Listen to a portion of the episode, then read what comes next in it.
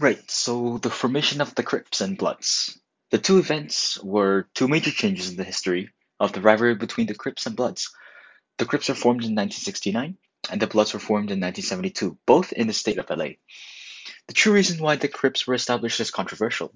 However, the two main theories regarding the true cause for the Crips formation is that, according to Britannica, A. Initial founding members Stanley Williams and Raymond Washington established the gang to provide protection from a from street violence, and B. Raymond Washington was inspired by fictional character Black Panther to form a political group with which eventually evolved into a street gang of LA.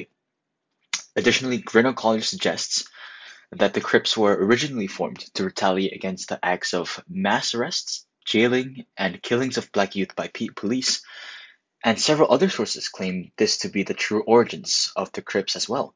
On the other hand, the origins of the Bloods gang and its start seems to be undisputed and unanimously agreed upon.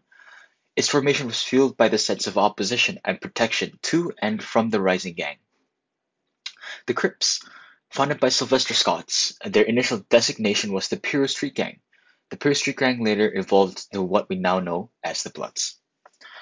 These events were arguably one of the most significant changes uh, that occurred in the history of the fierce rivalry between the two gangs because it marked the very beginning of the Bloods versus Crips saga, which is still continuing to this day. Without the formation of the two gangs, the whole rivalry wouldn't exist at all. Aside from this, this series of events were also very significant in other areas, like the entertainment industry, because the rivalry between the two gangs were so heated uh, that it e- ha- has even become widely featured in movies, rap songs, and television, according to the Black Past organization. It was the formation of the two gangs that allowed this entire path of entertainment to open up. With all that being said, it is inter- interesting to see how violence was an element that was omnipresent in the rivalry of the two gangs from the very beginning and to this day. The origins of the Crips were rooted in violence, whether it was for, um, formed to battle violence projected by law enforcement or to protect themselves from ongoing gang violence in the community. The Bending of the Bloods was also rooted in violence because its entire purpose of formation was to rival against the Crips. This is what fueled the escalating use of both physical violence and gun violence between the two gangs. Fast forward to this day, violence is still present in the still ongoing rivalry between the two gangs because shootouts, um, or the gun, the use of gun violence essentially, still occurs intermittently between the two gangs. Another big change in the rivalry between the Crips and Bloods occurred in the 1980s, where the Crips focused on smuggling and distributing illegal substances, rather than engaging in territorial scuffles and shootouts in general with the Bloods. Specifically, they commonly distributed crack cocaine and marijuana to those willing to purchase it. According to Britannica, the gang even partnered up with Mexican cartels to um, proceed to deliver drugs to different areas in the community the Attorney General's report to Congress on the growth of violent street gangs in suburban areas explains that the 1980s was a time period in which well-known large gangs, including the Crips, expanded their drug businesses, which generated millions of dollars from trafficking illicit drugs in urban and suburban areas. Based on this, it is perhaps clear that the Crips transitioned into trafficking drugs because it was a very lucrative business. Profit was the main reason why the gang focused on developing and expanding its drug trafficking business, which is also supported in an article published by Britannica where it says that, quote, cocaine and marijuana provided the majority of its income.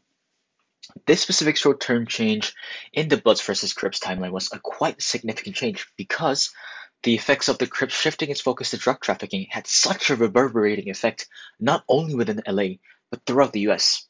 Referring again to Britannica, the Crips alone was operating the drug trafficking business in 40 different states and had 20,000 members aiding in the operation of drug trafficking.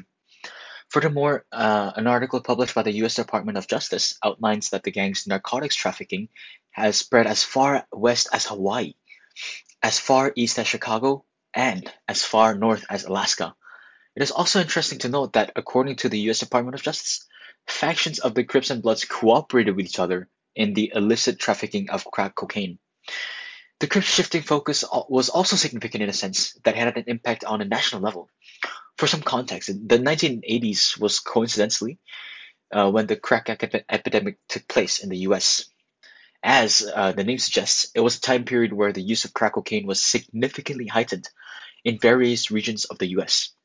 The rise of gangs primarily dealing cocaine, like the Crips and Bloods at the time, triggered the federal government to implement new legislations and spread anti-drug PSAs to actively battle against the rising cases of drug abuse and distribution throughout the nation. Uh, for instance, according to History.com, the federal government mandated the federal anti-drug law in 1986, which triggered certain criminal penalties at a ratio of 100 to 1 and set a mandatory five-year minimum sentence for any crack cocaine possession.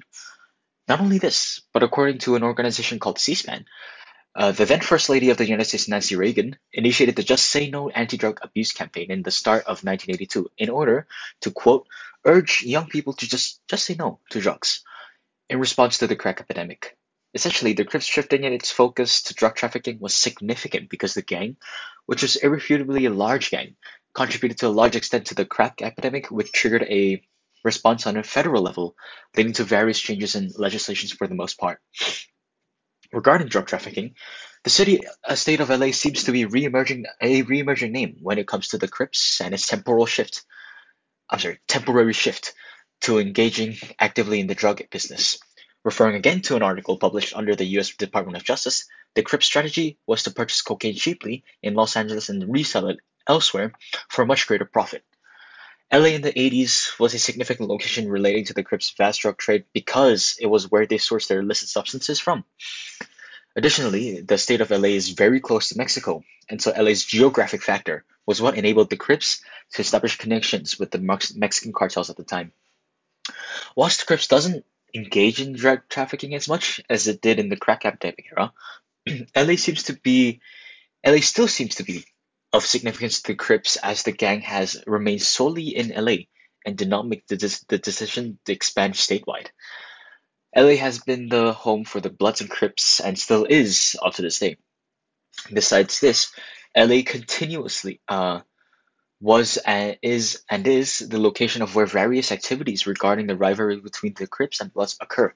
Hence why Los Angeles, state of the US, is a continuously recurring location in terms of the timeline of the rivalry between the Bloods and the Crips.